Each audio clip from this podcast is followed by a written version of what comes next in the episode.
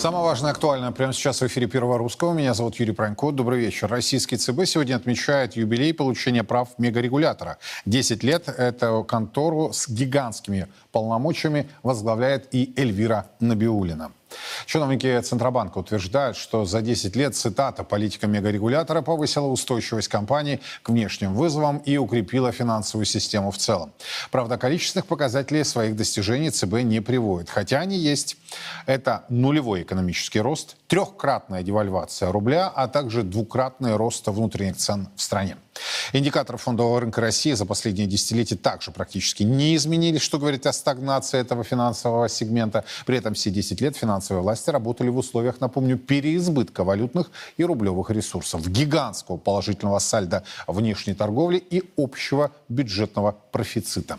Сегодня же команда Эльвиры Набиулиной в Москве собрала специальную конференцию «10 лет мегарегулятору», в рамках которой э, им и председателю ЦБ в частности пелись хвалебные оды. На тот момент абсолютно правильное решение. Нужен был единый э, мощный надзор. Уже в воздухе все знали, что э, Центральный банк возглавит или Набиулина. Мы видим, что 10 лет прошло, и правильность абсолютное решение. Жалею, нет, не жалею. Минфин стал покруче, конечно, того, вот. Зарплата у вас повышена. Не только. Не только. У нас э, все-таки мы с Центральным банком, э, ну, как сказать, э, хорошо взаимодействуем, коммуницируем. В то время этого не было страны ФСФР и э, Центрального банка. Вот. Э, лучше стали коммуникации между Минфином и Центральным банком. Мы сейчас, по сути, можно сказать, одно целое. Я, в отличие, наверное, от многих сидящих здесь, э, как раз принадлежала к партии сомневающихся, настороженно относилась к этой идее.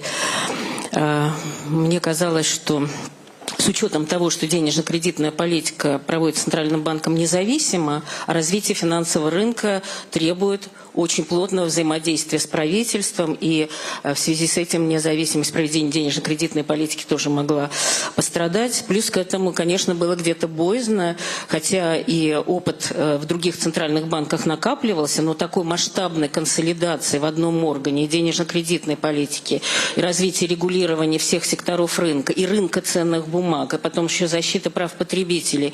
Ну, такая, в общем, огромная консолидация, и наш центральный банк и тогда это решение, Центральный банк, по сути дела, стал первопроходцем вот в такой консолидации. Надо сказать, что успехи и достижения нашего ЦБ, если верить его руководству, действительно немалые. Все 10 лет с момента назначения на позицию председателя Центробанка Эльвиры Набиулиной декларирует приверженность политике так называемого таргетирования инфляции с помощью главного инструмента повышения ключевой ставки Центробанка и увеличения стоимости кредитов. Ранее Эльвира Сахибзадна, выступая в Вашингтоне на конференции МВФ, комплементарно отзывалась о проводимой ею же денежно-кредитной политике. Таргетирование инфляции не только позволило нам добиться низкой инфляции, но и стало основой для поддержания финансовой стабильности. Российский опыт показывает, что в условиях постоянной неопределенности и появления рисков финансовой стабильности таргетирование инфляции должно сопровождаться инструментами макрорегулирования и инструментами управления волатильностью. Это необходимо даже при наличии у страны достаточных резервов, включая международные резервы и бюджетные буферы. Но для объективности скажу, что необходимо признать, за успехи экономической политики в России отвечает не только Центральный банк, хотя роль его политики чрезвычайно высока, и особенно она стала заметна после начала спецоперации. Фактически именно Центральный банк России подготовил и допустил арест на Западе государственных валютных резервов России. Он еще и фактически продолжает в настоящее время стимулировать вывоз капитала из страны. В других странах после кризиса 8-9 года происходило осознание, что центральные банки отвечают не только за инфляцию денежно-кредитную политику, а и за финансовую стабильность, и это некоторые новые полномочия. Вот. И ну, решение было принято. Я уже пришла в Центральный банк, когда решение такое было принято. И надо сказать, что вот 1 сентября 2013 года, а 2014 год, это был первый год первого испытания мегарегулятора. Мы попали в новую среду. И напомню, что мы к концу 2014 года, это были давние планы, должны были завершить переход к таргетированию инфляции, переход к свободному а, плавающему курсу. И это все происходило в условиях финансового кризиса. И те решения, которые мы принимали, конечно, они были сложными. Вот нам, мы тогда повышали ставку на 17%, чтобы справиться с плеском инфляции, но было понятно, что для финансового рынка это двойной шок. Повышение ставки, ослабление курса из-за падения цен на нефть. Было много слабых игроков в финансовом секторе. Ну, то же самое, в общем-то, можно экстраполировать и на нынешнюю ситуацию. Итак, 10 лет э, ЦБ как мегарегулятора и 10 лет фактического управления Эльвиры Набиулиной э, в этой государственной структуре. Кстати, э, сегодня на этой конференции звучало, что, дескать, такие полномочия были созданы уникальны, переданы, такой объем полномочий, ведь ЦБ России отвечает и за денежно-кредитную политику, и за ремонт автомобилей по ОСАГО, и за негосударственные пенсионные фонды, и за страховые компании, и за денежно-кредитную политику и так далее, и так далее, и так далее. То есть а, это ложь о том, что ничего подобного не было. Было. И то, что сейчас мы видим на примере российского ЦБ, было в свое время создано а, в Банке Англии.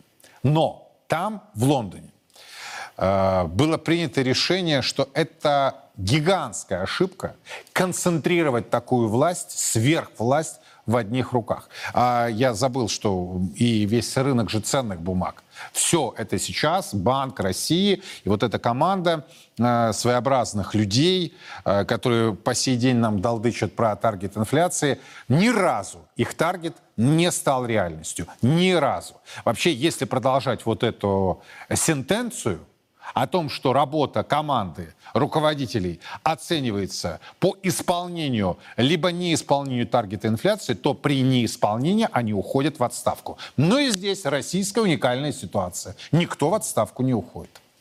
Давайте оценим работу ЦБ за 10 лет как мегарегулятора. Ко мне а, присоединяется человек, который предметно разбирается в этом вопросе. Ян Арт, рад видеть. Добрый вечер. Добрый вечер. Ваша оценка. Сегодня очень много комплиментарных слов было сказано на прошедшей в Москве конференции, посвященной десятилетию э, мегарегулятора. Э, все, все, ну, чуть ли не аплодировали, а порой и переходило это все в овацию, как все гениально. А ваша оценка, Ян?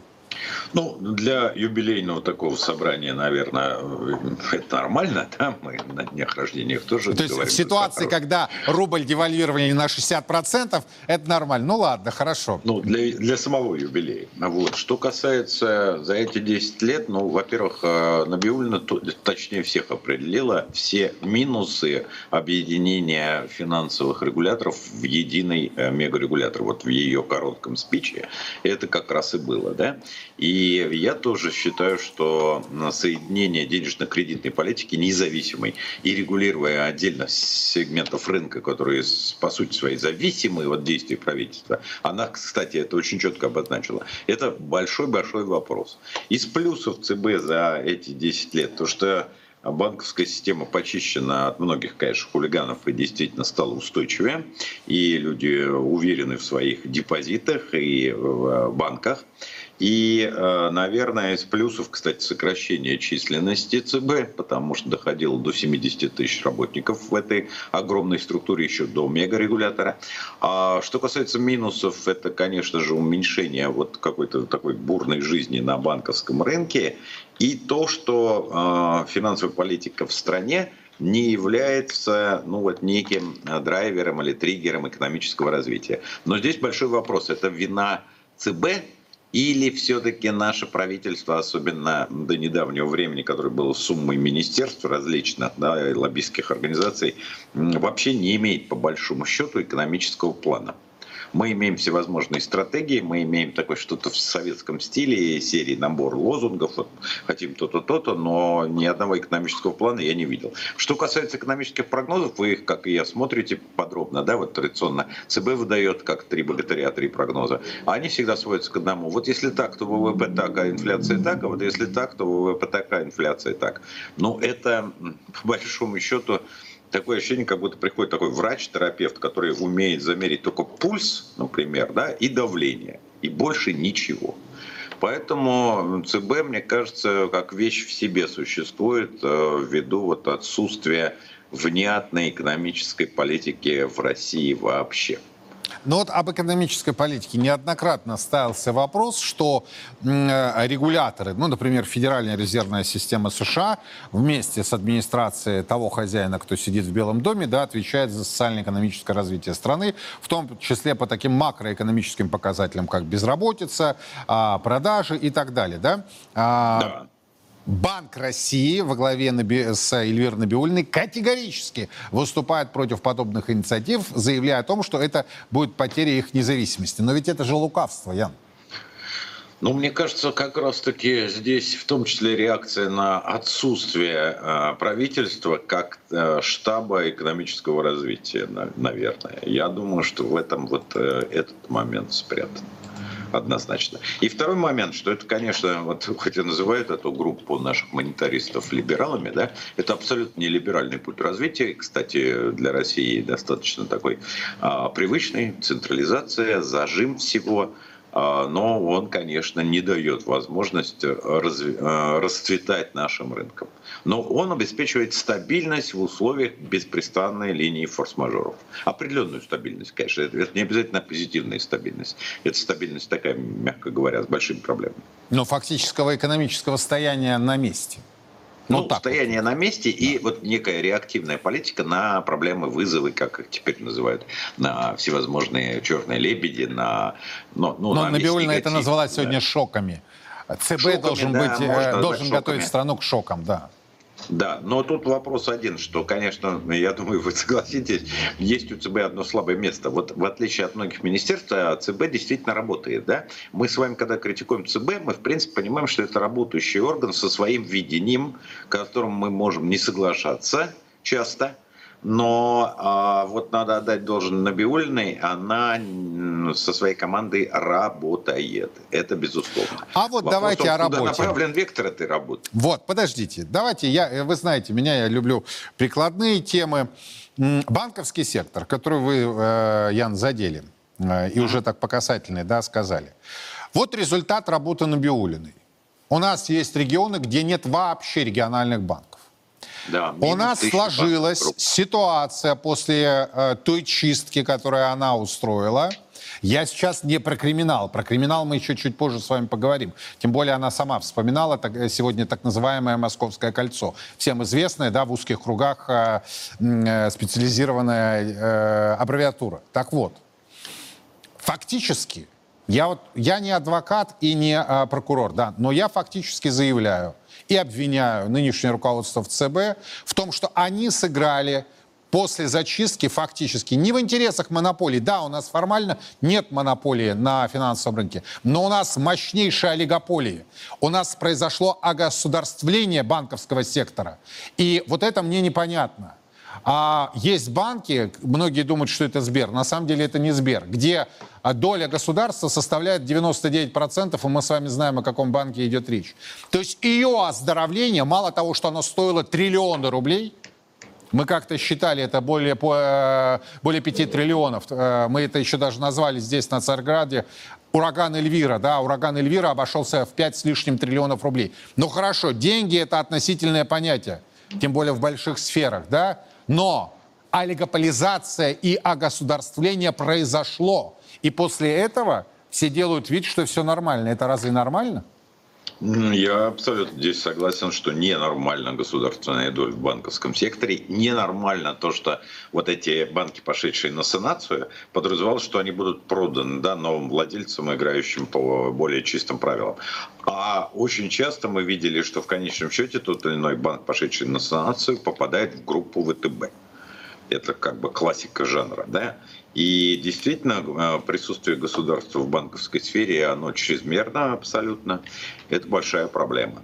Но помните, были времена, когда даже говорили о разделении Сбера. А, место разделения и когда Сбер имел чуть менее 50% от общей доли банковских активов. Теперь а, эта доля около 60%, и место более свободного банковского рынка, конечно, в стране возник абсолютно увязанный с государством. Да ладно бы с государством, он с отдельными, как это называется, башнями увязан. И иногда это не, нельзя сказать, что за этим стоит государственный интерес, это квазигосударственный интерес. Вот-вот-вот. То есть получается, что Эльвира Набиулина своими руками, осознанно или бессознательно, я думаю, что все-таки осознанно, привела к тому, что а, разные группировки фактически контролируют финансовые потоки страны при отсутствии реальной конкуренции. Да, любой из них мне скажет, у нас есть конкуренция. Слушайте, не надо, давайте не будем лукавить. Да? Рынок поделен. Более того, вот эта э, ситуация, когда была одна ассоциация, небезызвестный съезд, АРБ, мы с вами, Ян, об этом помним и знаем, когда впервые произошла критика публичная, кстати, очень джентльменская, аккуратная со стороны Горигины Тасуняна. К чему это привело? К обиде и созданию параллельной а, ассоциации банков, куда уж весь ушел крупняк. Ну, это что за детские игры? Это а, такие, что за обиды могут быть? Е, или мы всерьез развиваем, как, кстати, она декларирует, рыночную экономику, конкуренцию и так далее, либо, слушайте, тогда, если это государственное, либо аффилированное с государством банки, почему тогда они у вас занимаются, например, главная их цель это получение чистой прибыли и выплата дивидендов, да? Что-то я не понимаю с целеполаганием. Вы создали государственный банковский сектор для чего? Для того, чтобы бабки пилить или для того, чтобы экономику развивать? Как только подступаешься к этому, тебе говорят, ты против рынка. Так не я против рынка, а они против рынка фактически. Ну, против рынка у нас любят ссылаться, когда не хотят вводить какое-то, ну, может быть, необходимое действие. Вот э, стал вопрос о регулировании, о фиксировании цен на дизель недавно, и Федеральная антимонопольная служба тут же заявляет, что ну, это же не рыночное решение, а тут же мы видим, что во Франции принимаются решения о фиксации некоторых цен. И думаешь, мы такие рыночные, что рыночнее Франции? Это да, лукавство вокруг этого до чертиков, конечно же. А, кстати, Но... вот э, про топливо, да? А обратный демпфер, это тоже рыночный механизм, мне скоро хочется сказать, э, тем авторам, да, которые уже запутались, сами же запутались в своей формуле. Я просто, простите, вас перебил, но коль заговорили про топливо, ну это же тоже в узких кругах широко известно. Ну, конечно, конечно. А, поэтому у нас вот это э, манипулирование понятием рыночно-не рыночное, а эффективно-неэффективно, особенно с учетом вот этих шоков или форс-мажоров, неважно. Нормальная история, да? Я бы еще добавил, цены повышаются да. или цены снижаются. Вот тоже хороший да, критерий да, оценки. Конечный, конечный индикатор любого решения – это э, доходы населения, то есть качество жизни в, э, в конечном счете на, на, на первом уровне доходы. Вот если еще доходы в качество превращаются, совсем хорошо. Но но а, вот этого показателя у нас в России как бы нет. О нем иногда вспоминает Путин а, в каком-нибудь а, относительно программном выступлении, да, о том, что по большому счету качество жизни является главным мерилом экономики. Но э, все покивают, согласно, вот как на тоже на юбилейном собрании, а потом говорят, да нет, ну у нас вообще-то вот действительно мерил-то прибыль. Посмотрите, какие мы классные. Мы же прибыль получили. А зачем вы ее получили, если вы государственный институт? Кто просит вас получать прибыль? Вас просят развивать страну, да? Для вас, если вы государственные, главный показатель не прибыль, а доходы населения и качество жизни. Все. Все остальное от лукавого. А то здесь вдруг государство говорит, а я в рынке. Так ты да, да, да, да, да. То есть государство говорит, а я в рынке.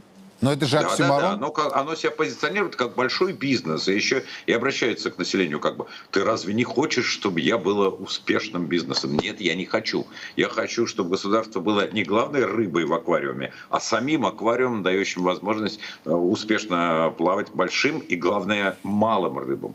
И цель я, а вот я, я на самом деле вам благодарен за этот посыл. Да, а вы не думаете, что фактически команда Набиулина становится такими бизнесменами, да? А, я хочу именно с вами это обсудить, потому что на других каналах эта тема вообще не возникает. Но я Вы вижу, знаете... как, а, создает, как она и ее команда создают, ну, например, СБП, да? Хорошая штука, хорошая штука, абсолютно бизнесовая штука, абсолютно бизнесовая. Бизнесовая история с цифровым рублем. Нам, помните, рассказывали на начальном этапе, я, кстати, сразу оговорюсь, я очень даже за прогресс, я за развитие и так далее. Только я хочу понять целеполагание. Это а, тотальный контроль за физиками, так они и так уже до трусов а, их раздели, да, и известны все их транзакции. А, это с одной стороны. А с другой стороны, если вы помните, нам на начальной стадии говорили, что цифровой рубль через блокчейн – это возможность а, обхода русофобских а, санкций. Чем закончилось все дело? Пока промежуточно физиков стоило 300 штук в месяц, так называемый электронный кошелек про санкции, и их обход никто не вспоминает. Вот у меня складывается впечатление, Тут же еще там несколько проектов, которые, о которых вы тоже знаете, э, ЦБ намерен э, реализовать. Э, Я даже Ну, не про то, что она забирает часть функций банков. Ладно, это пусть они между собой разбираются. Но она а, становится, ее команда становится бизнесменами де-факто. Разве нет? Вы знаете, мне это тоже не нравится, кстати, о проектах. Вот в этом месяце уже так тихой сапой реализуется проект э, оплаты услуг ЖКХ с помощью цифрового рубля. И там э, есть определенные э, плюшки для населения, но с одним условием, что через цифровой кошелек, такой э, кнут и пряник. Но не суть. Вот я с вами согласен, мне тоже не нравится, когда регулятор создает абсолютно бизнесовые вещи. Да? С другой стороны, СБП был э, создана и действительно немножко поджала банков, э, банки жадные до комиссии. То же самое с картой мир. То есть то, Государственные что- банки, Ян, дополню, простите, да, либо аффилированные с государством. Ну, то есть анекдотичная ситуация получается. Анекдотичные. Более того, в Госдуме говорят об обнулении комиссий при переводе на свои собственные счета в другие банки. В этот момент банки увеличивают эти комиссии. И Сбербанк говорит, а зачем нам это надо? Мы здесь зарабатываем энное количество миллиардов. Безусловно. А, К, к чести вот ЦБ, то, что ЦБ создал систему национальной платежной карты. И хоть я вот относился к числу тех таких рыночников, которые подтрунивали над картой мер, но заработать она заработала.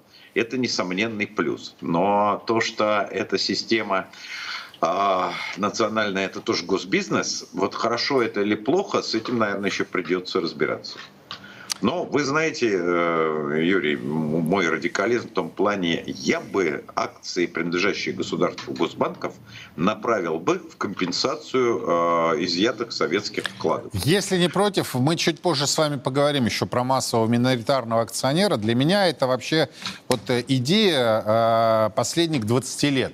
Как только я вот вошел впервые да, на финансовый рынок и на фондовую опцию, я считаю, что именно это должно быть реализовано в России. Не популизм дешевый, правый, левый, да, не вот это вот огосударствление, которое ведет. Мы с вами прекрасно понимаем, что воруют и в частном бизнесе, и в государственном бизнесе. И яркий пример госкорпорация Роснано. Сегодня Владимир Владимирович сказал, что будущее за нанотехнологиями. В телеграм-каналах Ян уже появилась шутка, Чубайсу сообщите об этом. Ну и так далее. Да, и я просто напомню, что Анатолий Борисович возглавлял госкорпорацию. А, равно как и воруют из частного сектора, да воруют еще так, что мама дорогая. Все это не панацея. А вот создание института массового миноритарного акционера, на мой взгляд, решит проблему, в том числе социальной справедливости. И это не популизм, это абсолютно прикладная тема. Об этом чуть позже. Я просто сейчас про криминал хочу э, устами Эльвиры Набиулиной поговорить. Э, Речь идет о так называемом московском кольце, структуре, которая, в общем-то, жонглировала многомиллиардными суммами. Все помнят Московское кольцо. В Московском кольце там была эта вот структура и банков, и не банков, и активы прятались, куда приходила проверка, оттуда убирались э, значит, соответствующие активы в другую структуру. Эм, И эм, разорвать это кольцо, быстро провести э, санацию, для этого нужно было формально доказать о том, что активы некачественные. Не имея всю эту картину, не имея сквозного надзора, это было бы сделать очень сложно. Вот впервые я, честно вам скажу, и нашим зрителям, вот за разрыв и уничтожение криминального московского кольца я, конечно, стоен и аплодирую Набиулина. Это была сложнейшая операция, потому что там крышевание шло и в том числе из э, представителей силового блока. Там была очень серьезная ситуация, когда, ну я так очень схематично обозначу для наших зрителей, которые не искушены в подобных вопросах, активы, например, банковские, приобретались за счет активов негосударственных пенсионных фондов. Все это поглощалось поглощалось, аннулировалась одна структура, банкротилась, э, возникала другая. На самом деле бабки выводились за пределы России, были очень сильные игроки, э, криминальные игроки, которые, в общем-то, Набиулина смогла обуздать. Вот на ваш взгляд, ведь э, она смогла криминал прижать. Вот это ее да. существенное достижение. И да. причем никак, не только в банковской сфере, да, но и в негосударственных пенсионных фондах и страховых компаниях. В этом смысле да. И коль скоро мы с вами договорились, что все измеряется в конечном э, счете вот какими-то внятными, понятными э, всем людям индикаторами, то индикатор успеха на команде Набиулиной по этой части стал то, что обналичка стала дороже. Вот раз она стала дороже, значит, действительно здесь ЦБ добился успеха.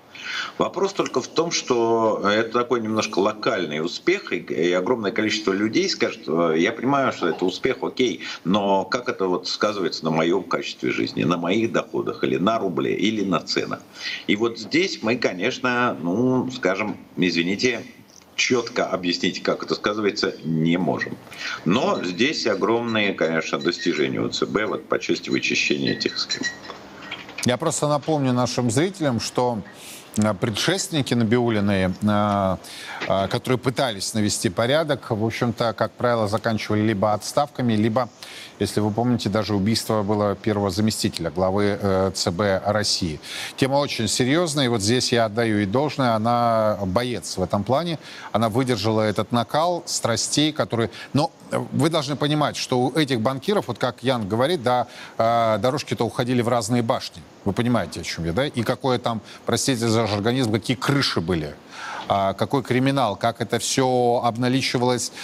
Я встречался в тот период с определенными э, группами представителей ЦБ, и вот так напрямую, сейчас уже я могу об этом говорить, я им задавал вопрос, вот этот банк зачем вы разорили? Мне говорили, это жулики и доказывали на конкретных фактах.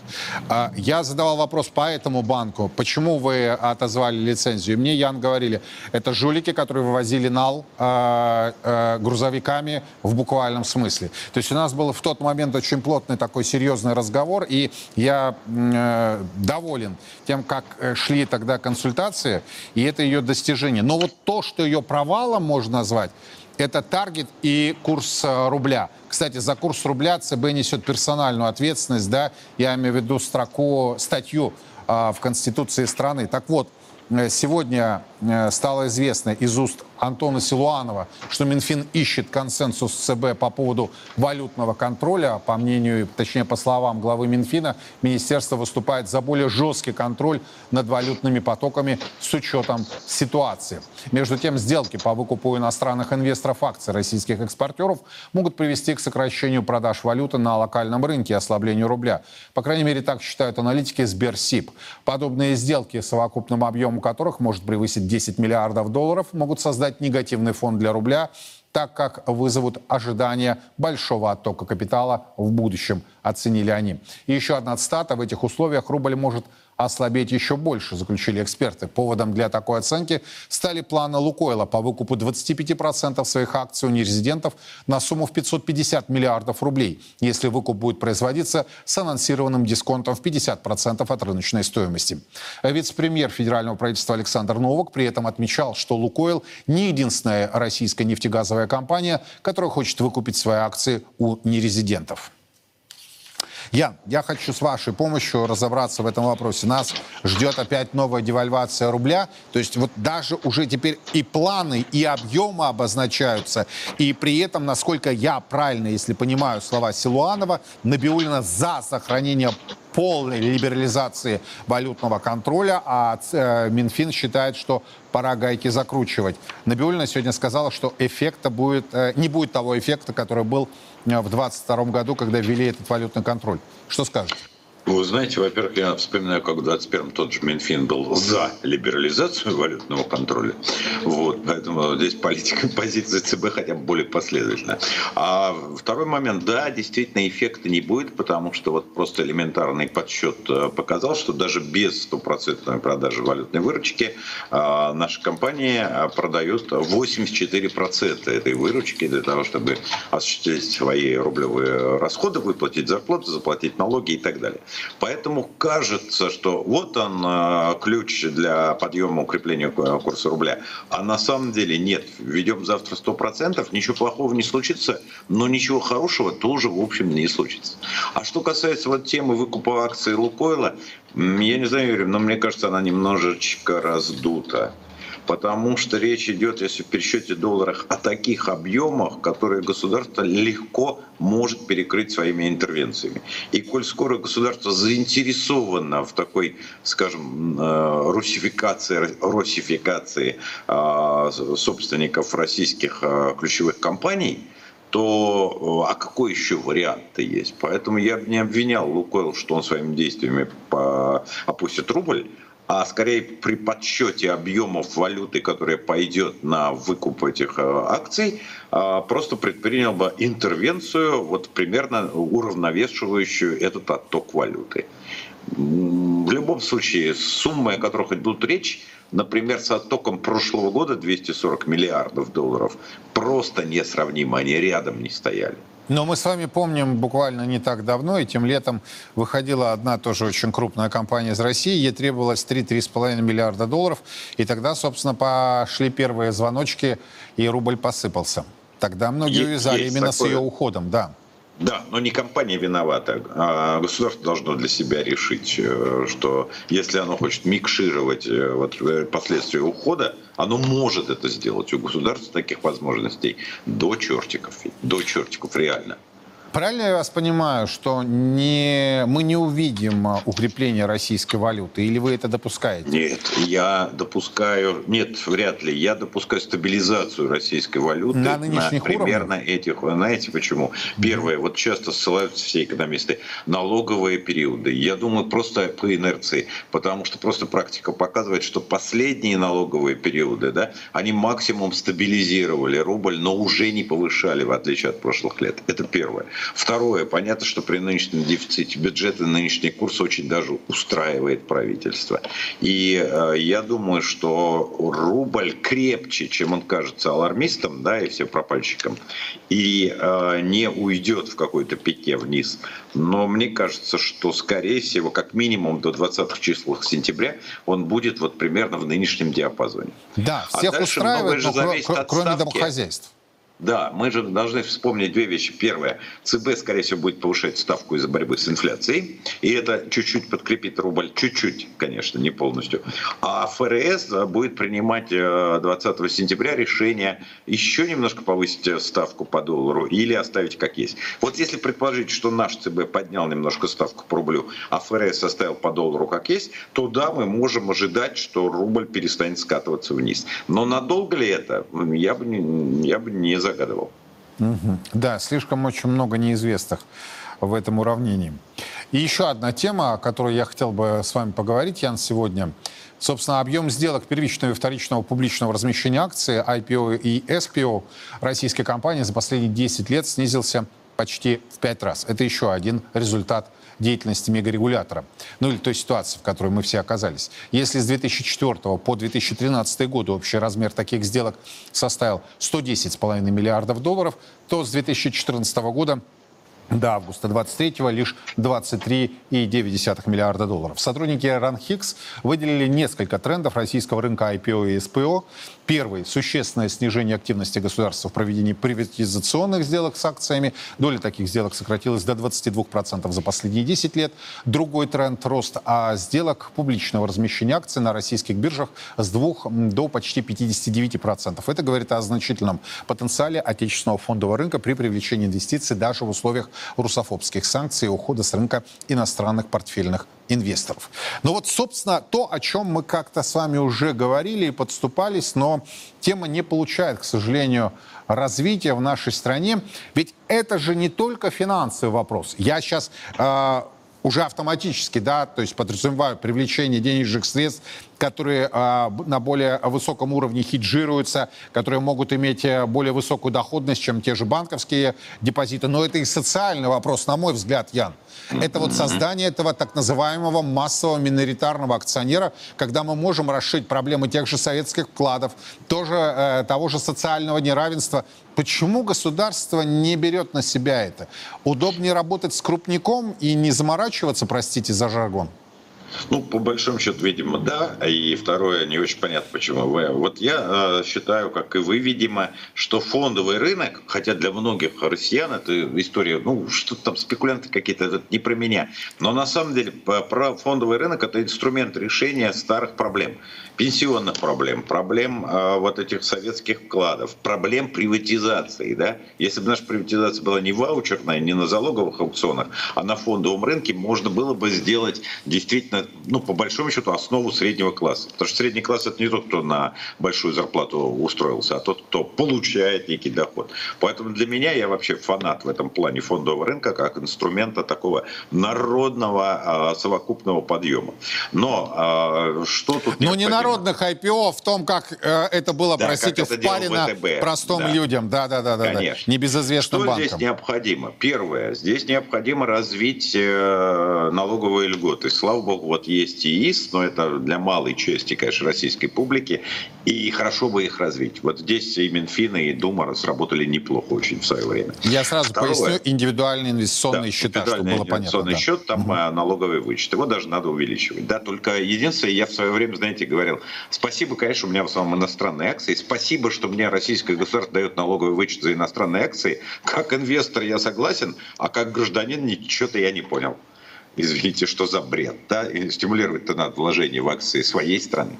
Второе, что необходимо, это система страхования, конечно, не от рыночных рисков, любая акция может свалиться и так далее, а от э, всяких ситуаций с брокерами, от банкротства брокеров, например, и банков.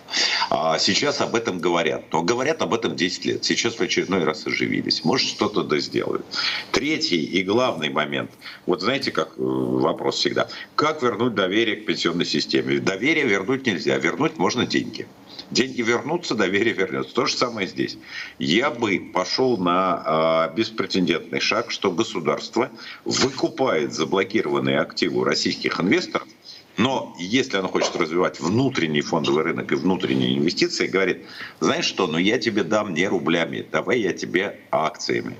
И даже, может быть, с неким ну, условным а, сроком, а, когда нельзя их продать. То есть э, это было бы сейчас выходом, но на это потребовалось бы более триллиона рублей. Есть эти деньги? В принципе, есть. есть более того, есть они не деньги. попадут да. на рынок, они не вызовут инфляцию, да? Они поддержат как раз капитализацию российских компаний за счет россиян, а не за счет иностранных инвесторов. Понятно, что идея, высказанная в телевизоре, это слишком легко, это все надо считать с калькулятором, с бумажками и так далее. Ну так Но пусть считают. Пусть да, считают. Но да. дело, государство не решается. Вот недавно президент России значит, сделал несколько заявлений, связанных как раз с финансовым рынком. И в том числе посетовал, что, ребята, у нас э, очень маленькая капитализация да, российских компаний. Э, способствуйте этому. Ну, чиновники говорят, есть, и дальше начинают... Э, вот радикальных решений мы все время не принимаем. Мы начинаем создавать какую-то программу, что-то там невнятное, здесь немножко стимулов. ФЦП, немножко... ЦП и так далее. Да, да, да. и люди говорят, очередной раз ломят с вами. Вот э, внятности и радикальности решений нет. А, а другое дело, что действительно это было бы здорово, если бы у российского капитализма, условно говоря, хозяевами были бы россияне. А Обычные а не люди олигархи и иностранные инвесторы. И, кстати, э, ведь э, тогда бы снялся вопрос и по приватизации, то, о чем вы сказали. Не криминальные залоговые аукционы, а реальная собственность. Не вот этот дутые ваучеры Чубайса, а реальная собственность, да, а в конкретных активах на самом деле, Ян, вы говорите, надо считать. Ну, во-первых, аппараты э, правительства и ЦБ позволяют такие подсчеты провести. А во-вторых, надо просто интересантов некоторых э, поддавить, да, которые э, стерли границу между собственным кошельком и интересами государства. И тогда точно получится. Спасибо вам огромное. Ян Арт был у нас на прямой связи. Говорили не только про десятилетие ЦБ как мегарегулятора и 10 лет правления Эльвиры Набиулиной в качестве главы э, Центрального банка России.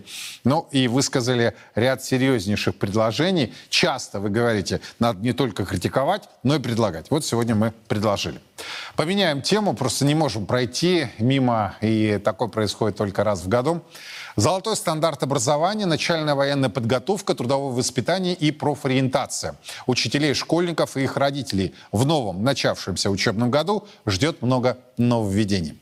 Так называемый золотой стандарт знания будет выражаться в виде единых федеральных образовательных программ. Раньше школы могли самостоятельно определять учебную программу. Теперь все идеи и предложения должны укладываться в рамки золотого стандарта. С 1 сентября вводится и трудовое воспитание. Это понятие подразумевает то, что школьники в зависимости от возраста, например, будут убирать в классах, сажать деревья возле школы, помогать в библиотеках. Для учащихся 6-11 классов появится профориентация. На уроки будут приглашаться представители разных сфер деятельности, а проводить тесты. Будут устраивать экскурсии на предприятия.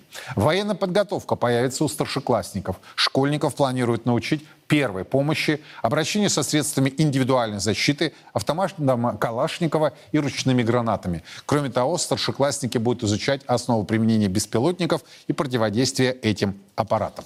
Ну вот, собственно, если исключить последний пункт по поводу аппаратов, то э, а, все нам уже было знакомо тем, кто заканчивал советские школы. Президент Путин сегодня рассказал свою историю. Когда я прочитал наказ как бы деда своему сыну, я понял, что я понял, почему мы победили в Великой Отечественной войне. Но победить, победить такой народ с таким настроем невозможно. Мы абсолютно были непобедимы. И сейчас таким являемся. Ну вот, собственно, а, прямо сейчас а, тему Дня знаний обсуждаем с моими экспертами, которые к нам присоединяются. Константин Хостов и Сергей Рукшин. Господа, добрый вечер. Добрый вечер. На ваш взгляд, вот эти новеллы, которые появляются с сегодняшнего дня, это прогресс, это регресс. Я почему задаю вопрос профессионалам, да, потому что мнений, а, обывательских мнений, политических мнений масса. Но я доверяю именно профи, которые разбираются, которые занимаются этими вопросами, которые занимаются воспитанием наших детей, а, дают им знания и так далее. Вот что, по сути, этих нововведений скажете? Давайте, Константин, затем Сергей, пожалуйста. Вы знаете, это закономерность на самом деле. Российское образование строится на лучших традициях э, своей истории, и мы, собственно, эти традиции бережно храним и передаем из поколения в поколение. Был период, когда ушли в небытие вот эти самые тонкости и нюансы э, образовательного процесса. А самое страшное, то, что произошло на переходе из 90-х в нулевые, мы потеряли единое образовательное пространство. И утратив его, говорить о качестве образования, безусловно, не приходилось. Теперь речь идет о едином золотом стандарте, качество образования, ниже которого, вне зависимости от точки обучения ребенка, будь то Приморский край, Калининградская область, Петербург, Москва, уже невозможно будет, собственно говоря, это допустить. И тогда проблема родителя с переездом из региона в регион, да ладно из региона в регион, с переходом из одной школы через дорогу в другую школу, наконец-то канут в небытие. А другие дополнения, Константин, вот связанные там с военной подготовкой, с профориентацией, с а, трудовым воспитанием, поддерживаете? Безусловно, поддерживаю, тем более, что это опыт, который подсказывают сами дети. Профориентацией нужно заниматься не тогда, когда уже, собственно, ребенок встал на распутье, кем быть и куда идти, а вот выбирать нужно здесь и сейчас. Профильная школа, профтехобразование, вот что делать, девятый класс, да? А вот шестой класс — это как раз тот самый момент, когда можно познакомить мало того, что на словах, еще и встретиться с профессионалами. И в конечном итоге экономика формируется на сегодняшний день не на выпуске из школы, а как раз на том самом переходе из начальной школы в среднюю, когда для ребенка открыты все без исключения двери, и все его возможности могут быть реализованы благодаря тем программам, которые работают в современных школах. Ну, то есть, несмотря на то, что э, я вот как человек, которому уже почти 50 лет, вспомнил свое детство, юношество и подростковый возраст, да, ну, прям калька из э, э, наших с вами выпускных классов, да, э, это прогресс, это не регресс, это не... Э, лучшие традиции, положенные на запрос современных школьников 21 века. При этом категорически нельзя уходить вот эти вот чистые э, цифровые да, технологии. Все-таки никогда искусственный интеллект не, ну, вот не заменит э, наших человеческих возможностей, а уж тем паче с сохранением фундаментальности нашего среднего образования. А уж наших учителей точно не заметит вот этот человеческий фактор, имеет огромное значение. Сергей, с чем согласны, с чем нет? Ваше мнение? Ну, во-первых, с кем? Я полностью согласен с Константином, э, и тем самым он снял с меня довольно заметный пласт того, о чем я хотел сказать.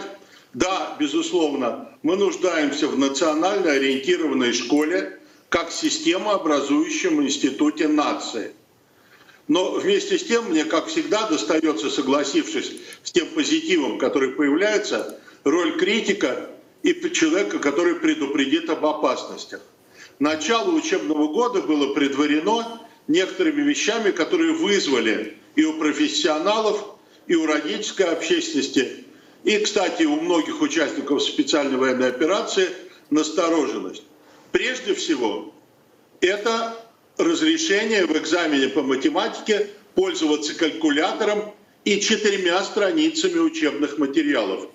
Тем самым наш ФИПИ, заметим, это не министерство, это Рособорнадзор, тем самым наш ФИПИ напрочь убивает ту роль математики, которую классик когда-то обозначил как она ум в порядок приводит. Получается, что если есть калькулятор и справочные материалы, ее можно не учить. У нас уже в этом году почти 30 тысяч недобор в технические конструкторские вузы, и страна, армия, технологии будут мучиться без специалистов. Второе, что нас насторожило, это убирание из ЕГЭ огромного пласта русской литературы. Начиная от слова о полку Игореве кончая Грибоедовым, Лермонтовым и Гоголем. Без Гоголя патриотическое воспитание и дифференциация, так сказать, России, Украины, проблемы с Польшей непонятны школьникам. В итоге все до середины 19-го убрали из ЕГЭ. А что же мы получили? А получили мы Захара Прилепина, э, стихи Элиота и еще несколько иностранных авторов. Ну и, наконец, третья угроза, которая появилась. Безусловно, это замечательно, что люди получили учебники с описанием роли СВО. Но там не хватает, собственно, учебного расположения материала. Лозунги, которые жирным шрифтом напечатаны в учебнике, в духе ничего личного, только бизнес, это не учебник. Школьник должен быть мотивирован научным осмыслением материала, а вообще я считаю, что высшая форма развития истории как науки – это школьный учебник. Он формирует нацию. Вот то, что я бы добавил ко всему, что сказал Константин. Очень надеюсь, что и он меня поддержит. Спасибо. Спасибо вам. И с Днем знаний Константин Хостов, Сергей Рукшин были у нас на прямой связи, кстати, оба из северной столицы. Я поздравляю всех э, учащихся, родителей, студентов, э, преподавателей, учителей с этим действительно светлым, прекрасным праздником. Я думаю, абсолютно большинство из нас помнит свои школьные годы. Я сегодня посмотрел некоторые свои фотографии 9 класса из далекого 1989 года. И знаете, так вот ностальгия. А потом посмотрел свои студенческие фотографии. И копна волос была, и радости было много. Сейчас вот уже прошли десятилетия. Есть, слава богу, что вспомнить. Я искренне надеюсь, что русское классическое образование, школьное, университетское, сохранит свое высокое призвание, свое высокое качество, и мы не будем поддаваться на те внешние влияние, которое э, очень часто пытаемся сюда привить на чуждую э, для этих вот разработок почву, при этом, за, при этом забываем именно о своих собственных корнях, к сожалению. Надеюсь, этого больше не будет. Почему внушает, э, почему и какие факты мне внушают надежду на это? Ну вот, собственно, следующая тема. Всероссийский молебен о победе завершился в городах Новороссии – Мариуполе, Бердянске, Мелитополе и Генечинске. Все подробности далее. Освобожденные города Новороссии, Запорожский, Бердянский, Мелитополь, Херсонский, Геническ и Донбасский Мариуполь приняли участие во Всероссийском молебне о победе. Главным событием этого этапа стало принесение мощей великомученика Георгия Победоносца в Мариупольский Свято-Никольский кафедральный собор. Храм, чудом уцелевший во время прошлогодних кровопролитных боев. Великой святыни, ковчегу с мощами небесного покровителя русского воинства, в Мариуполе, городе Пресвятой Девы Марии, в эти дни поклонились тысячи верующих. В их числе учредитель нашего телеканала, замглавы Всемирного Русского Народного Собора Константин Малафеев и глава Донецкой Народной Республики Денис Пушилин. За это время 400 тысяч человек приложилось к мощам, молилось за победу, за своих э, детей, мужей, э, сами воины прикладывались, кадеты э, по всей стране. А, и поскольку мы ведем священную войну с сатанинскими силами, которые не скрывают того, что они э, безбожники, что они против Христа, мы должны уповать на помощь нашего, самого верховного главнокомандующего, самого Бога Иисуса Христа. Несмотря на военное положение в этих новых, а если точнее освобожденных исконно русских землях Новороссии, люди не испугались и пришли в храмы, чтобы попросить Георгия Победоносца о самом главном – скорейшем восстановлении мирной жизни, которая невозможна без русской победы. Чтобы был мир, чтобы не было гонения на церковь, как это было при украинской власти, чтобы было у всех душевное благополучие, чтобы было восторжествовала справедливость, победа, и чтобы Святая Русь возросла, и все было у нее хорошо. Значимым событием, которое состоялось одновременно с принесением в регион мощей Святого Георгия, стало открытие Херсонского регионального отделения Всемирного Русского Народного Собора. Это произошло в Геническе, временной административной столице Херсонской области. Соборяне убеждены, их работа освящена самим небесным заступником России и ее воинства. А это значит, молитвами Георгия Победоносца Господь нам дарует победу.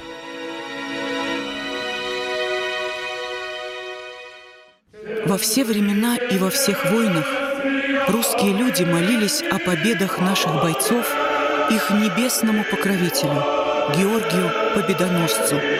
В ста городах 89 регионов России пройдет всероссийский молебен святому великомученику Георгию Победоносцу. Каждый сможет поклониться его мощам и попросить святого о помощи. Нет сомнений, молитвами Георгия Победоносца Господь защитит наших воинов и дарует нам новую, великую победу. Андрей Пинчук, первый министр госбезопасности Донецкой Народной Республики, герой ДНР, полковник запаса, доктор политических наук. Честно о спецоперации. Говорим, о чем другие молчат. Сила в правде. И только так победим.